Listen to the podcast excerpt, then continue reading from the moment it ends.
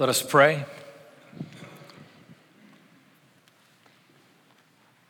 Father, we believe that all Holy Scripture has been written for our learning. And so we pray now by your Holy Spirit that we may hear, read, mark, learn, and inwardly digest this your holy word so that we would be changed, changed more and more to be like Jesus for the sake of the world. For we pray it in Jesus' name. Amen. I invite you to be seated.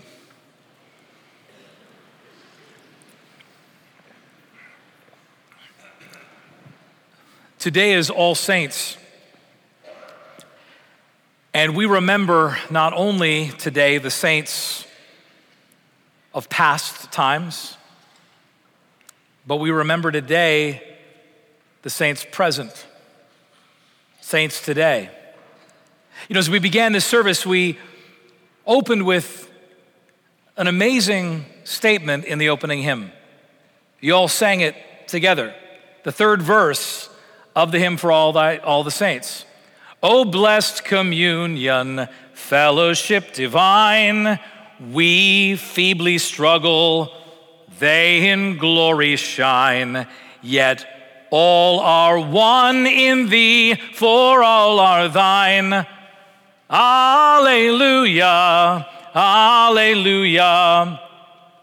These words, written by Bishop William How in the 19th century, I think encapsulate what we need to hear every time we celebrate All Saints. See, Bishop How in England was known as the bishop for the poor man or the children's bishop. He was speaking to those who would feel themselves in a low place in society. And when he wrote this hymn, what he was saying is this We on earth who struggle now as believers, and those who have gone before us into glory, we feebly struggle, they in glory shine, all are one because we're all together in Christ. In other words, what he's saying is whether you're struggling here on earth right now or whether you're standing in glory, you are a saint together. This is what it means to have a communion of saints. See, the New Testament understands this to be what saint is. We often get this wrong. We think of saints on stained glass windows. We think of exemplary Christians throughout the ages. They're the saints. No, saints, according to the New Testament, are not exemplary Christians. Saints are everyday Christians. The word hagioi, the word saint in the New Testament, means believer. It means disciple. It means Christian. It's just another way of saying you are in Christ. So, friends, if you're in Christ today, even though you may be feebly struggling, you are a saint. God has made you a saint. And as we come to this celebration of All Saints today, we are to remember not only saints past, but remember saints present. We are to remember who we are, to remember the calling that has been placed upon our lives. We'll put the book of Acts aside uh, for a week. We'll come back there next week. I'll continue instead today with the words that Jesus was preaching in the Sermon on the Mount, Matthew chapter 5. Deacon Ken finished with verse 12. Let me continue with verse 13. After the Beatitudes, Jesus says, You are the salt of the earth. But if salt has lost its taste, how shall its saltiness be restored? It is no longer worth anything but to be thrown out and trampled underfoot. You are the light of the world. A city on a hill cannot be hid. And also, a person does not light a lamp and place it under a basket, but on a lampstand so that it may give light to the whole house. In the same way, let your light so shine before others that they may see your good works and give glory to your Father in heaven. The word of the Lord. Thanks be to God. See, what Jesus is telling us in these short verses here near the beginning of the Sermon on the Mount is that God has come into our lives and done this profound thing, making you and I his people in this world, his saints. But here's what we need to understand on this All Saints Sunday saints are sinners. We got to start there. Saints are sinners. Saints are real, ordinary sinners. Get the stained glass out of your mind. Saints are ordinary sinners, but they're ordinary sinners who God has sanctified. God has come in and done something in that sinner's life and transformed them, made them a different creature, a sinner sanctified. But saints are not just sinners sanctified, saints are sinners sanctified for the sake of the world. And we have to remember this. It's not for you alone that God has done this work, it is for the sake of the world. So, as we unpack this, let's see first that saints are sinners. Oh, we need to hear this. If you turn there with me to Matthew chapter 5, verse 13, Jesus says, You are the salt of the earth. Verse 14, You are the light of the world. Who's the you? Who's he talking to? Oh, I know. Before this moment, Jesus gathered together the brightest and most holy of all the philosophers and people on earth and brought them together in a closed little room and spoke over them, right? No, this is not an elite group. This is the group of disciples that have been following him so far. And we know about these disciples. These disciples are broken. These disciples regularly don't understand what Jesus is talking about. These disciples, again, in the most important moments, will end up fleeing and running away from Jesus and betraying him. These disciples are deeply sinful people. And over these ordinary sinners, Jesus says, You are the salt of the earth. You are the light of the world. We need to allow this to sink in. Jesus comes to sinners and makes us his disciples. He comes to sinners and makes us his saints in the world. I, I, like to tell people who are starting up new ministries if you're planting a church or you're starting a new ministry you're beginning a new small group or just something new in the life of the church and you feel a bit discouraged early on like maybe it's not getting the traction you want. You're not getting so many people. You got a small group of people. Maybe just 12 people are in your ministry. And every time you meet you kind of wonder do these people have a clue what i'm talking about? Um, they seem like kind of a disobedient little group and you're pretty sure that one of those 12 wants to kill you. Well if you, that's your ministry then you've got a ministry just like jesus Right? Those are the people Jesus called, and he continues to call us today sinners. Sinners called to be saints. We need to remember this because so often we can think, oh, I need to get past all the sin in my life first, and then God can put me to use right? Oh, I believe the gospel. God has come in and called me to this work, but let's just get all the sin out of the way and then I will be of use. Well, guess what, friends? You're never going to get all the sin out of the way before you die. Those who are in our bulletin today, those who are in Christ, who are in the in memoriam section, yes, they have had sin mortified in the flesh. In death, sin is no longer in their life. But for us, as long as we walk towards the grave, we will continue to struggle as sinners, sinners made saints.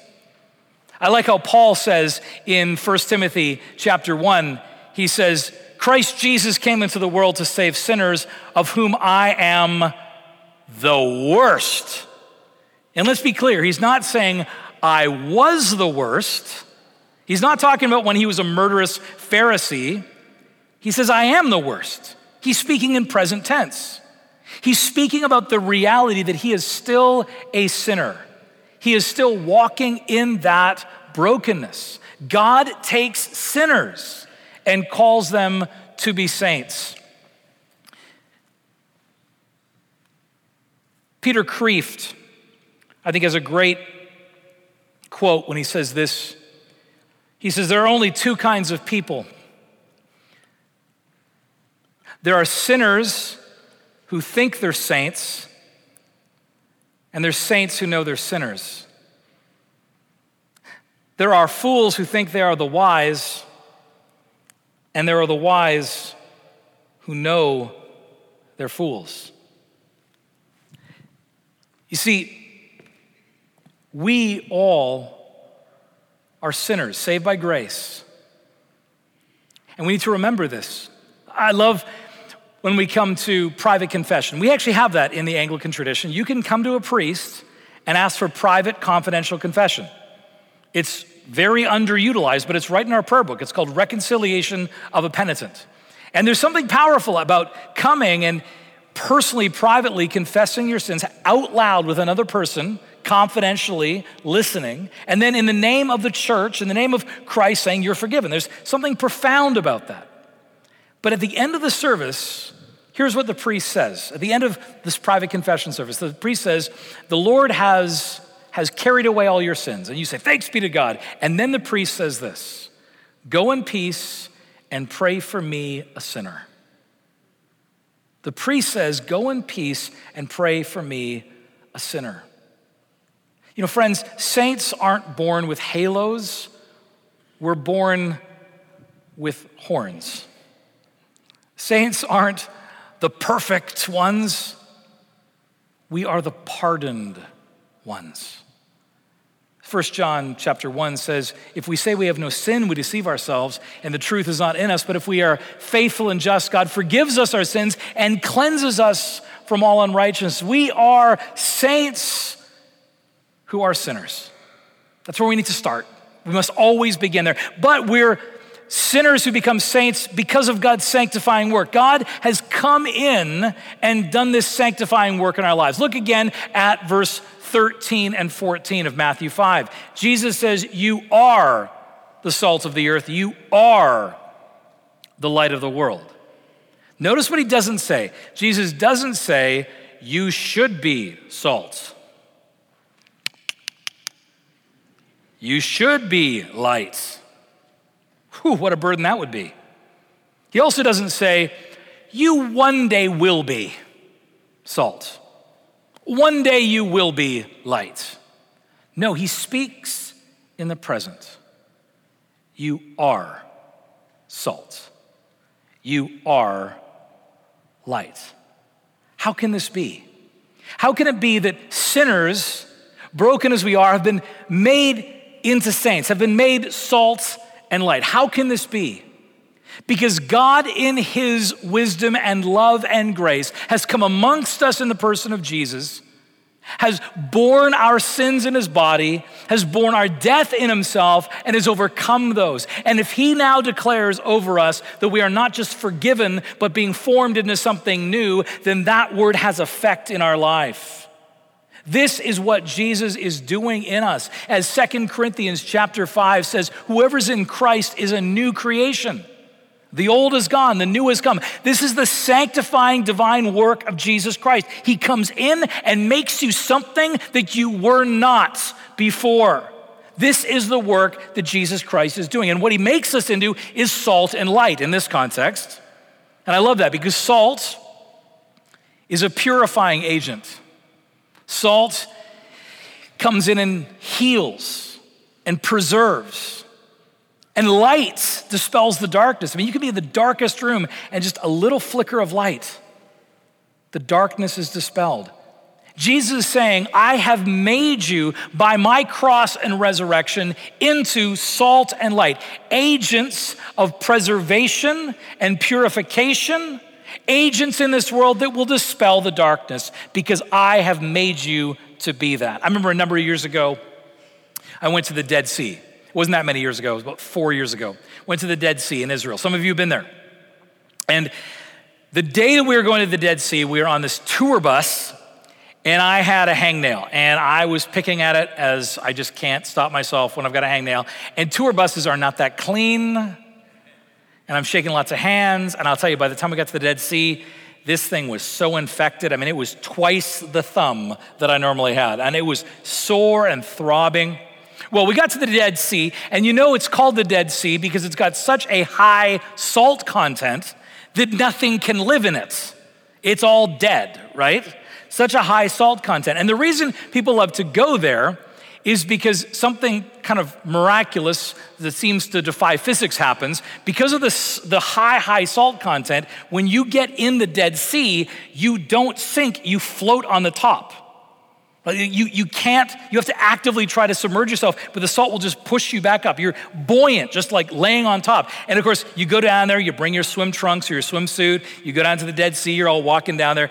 And, and then I get down there my first time and I, I get in the water, and true enough, I'm just floating on the top. And then instantly I'm like, this is not good. I mean, in my middle aged self, I am just floating on the top with everything fully to be seen. I mean, this is not the usual swimming, like just keep your chin above. I mean, everything's displayed here. And you see all these middle aged people here experiencing this incredible moment of shame like, why did I put my bathing suit on here and just lay here for everyone to see? It was a horrible, inglorious moment. None of you are ever going to want to go swim in the Dead Sea again.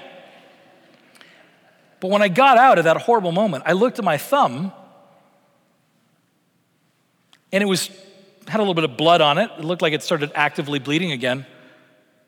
And it was shrunk down to my regular thumb size. And there was no sign of illness or disease left.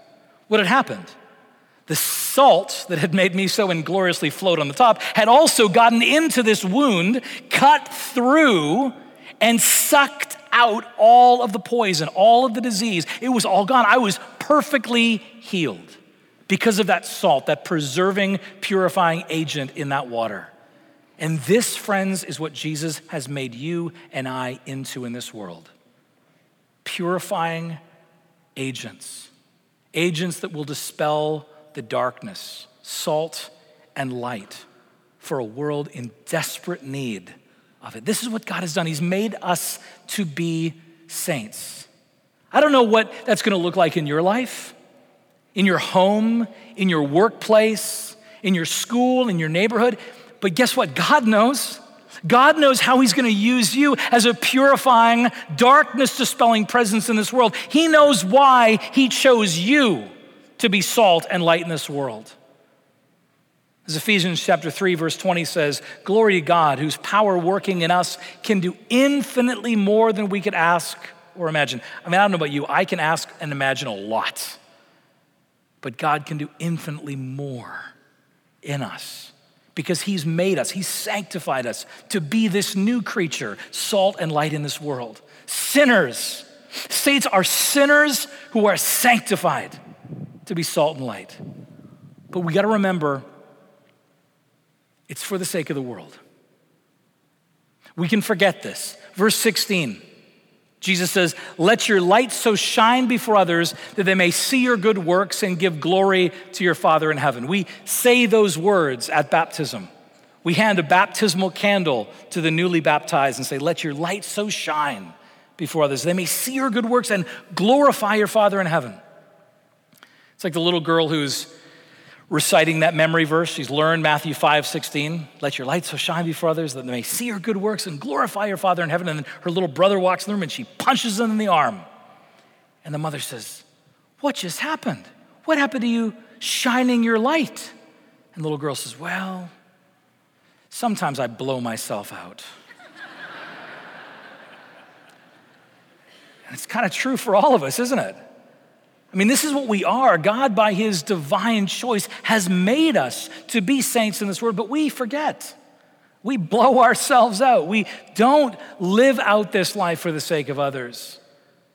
It's fascinating. Sometimes, you know, when we think about sanctification, we think about the kind of work God is doing in us. I'm being discipled, I'm being grown we actually can be very self oriented with it. We can say, I'm doing all this so that I can be a better person. And I'm not saying that's a bad thing. I mean, I want to be a better person, you want to be a better person. That's a good instinct and good desire. I want to be better. But you've got to recognize, and we have to remember, that God is doing this work in us not just for our own sake, He's doing this work for the sake of the world. He's doing this work so that we could live in such a way that He gets the glory. That the world will look on at our lives, broken, imperfect as we are, and say, there must be a God in heaven working in that person's life. This is what God is doing. And the problem is when we forget, when we forget that we're saints for the sake of the world, when we forget that orientation that we get sent out every week, sent out to live out this new life in the power of the Holy Spirit, when we forget that we're saints for the sake of the world, the world suffers. I think John Stott puts it the best the great late John Stott, the British Anglican evangelical, who said this He said, God intends to penetrate the whole world. Christian salt has no business to remain snugly in elegant little ecclesiastical salt cellars. Our place is to be rubbed into the secular community, as salt is rubbed into meat to stop it from going bad. When society does go bad, we Christians tend to throw up our hands in pious horror and reproach the non Christian world. But should we not rather reproach ourselves? One can hardly blame unsalted meat for going bad, it can do nothing else. The real question is where's the salt? Friends, this is what God has made us into salt and light for the sake of the world.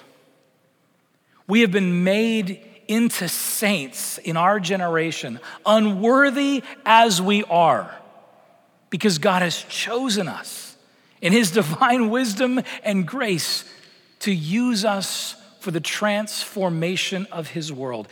Let me put it this way God has made you as a sinner into a saint, sanctified you for the sake that other sinners would be sanctified into sainthood. You see this? Now, don't let this end with a burden. I mean, don't walk away saying, oh, well, at the end of the sermon, what Paul's really saying is just, you know, go try harder to be a saint.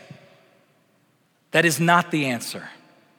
If I've said anything yet, God does this work. God has made you what you are. You can't try to make yourself something more than you are. But what you can do is stop fighting and stop resisting and stop being distracted and stop forgetting. Remember. Look at verse 16. Listen carefully to the words in Matthew 5 16. He says, Let your light so shine. He doesn't say, make your lights shine. He doesn't say, you know, shine up yourself. You can't do that. You can't make yourself more salty or more lit in this world. That's a wrong way to put that. But you can't do that. Only God can make you salty. Only God can light you on fire. But the call is to let our light shine, not to quench it, not to forget, to enter in and say, Yes, Amen. Come, Lord, let that light shine. Let that salt be used in this world. Stop fighting the call of God on your life. A, a few months ago, Monica surprised me. My wife, Monica, surprised me in the summer when she told me that she felt called uh, to become an EMT and paramedic. And at first, I was rather shocked by this. But then when I thought about it, I thought, no, this makes sense. My wife has always been that person who wants to run in when others want to run out. She's always wanting to get in there with hurting people when others would sort of stand back. And so it wasn't a big shock. In fact, what this was, was her finally giving in to a call that had been on her life for many, many years. And so she entered into training. And so this last Saturday was her first shift as an EMT. The first step is EMT, then paramedic. And so her first shift as an EMT, her first shift as a first responder was at Dallas Methodist during the shooting. And there she was in her very first shift in lockdown with the SWAT team and two nurses killed. And there she is in lockdown, comforting patients, walking through all of this, talking to the other first responders, and even being called into the emergency room to work on the shooter. And she came home. And I said, so, what do you think? And she said, As strange as it sounds, I can't wait to get back in there. And I said, Well, I guess that means you're called or that you're crazy. and she said, It's probably a bit of both.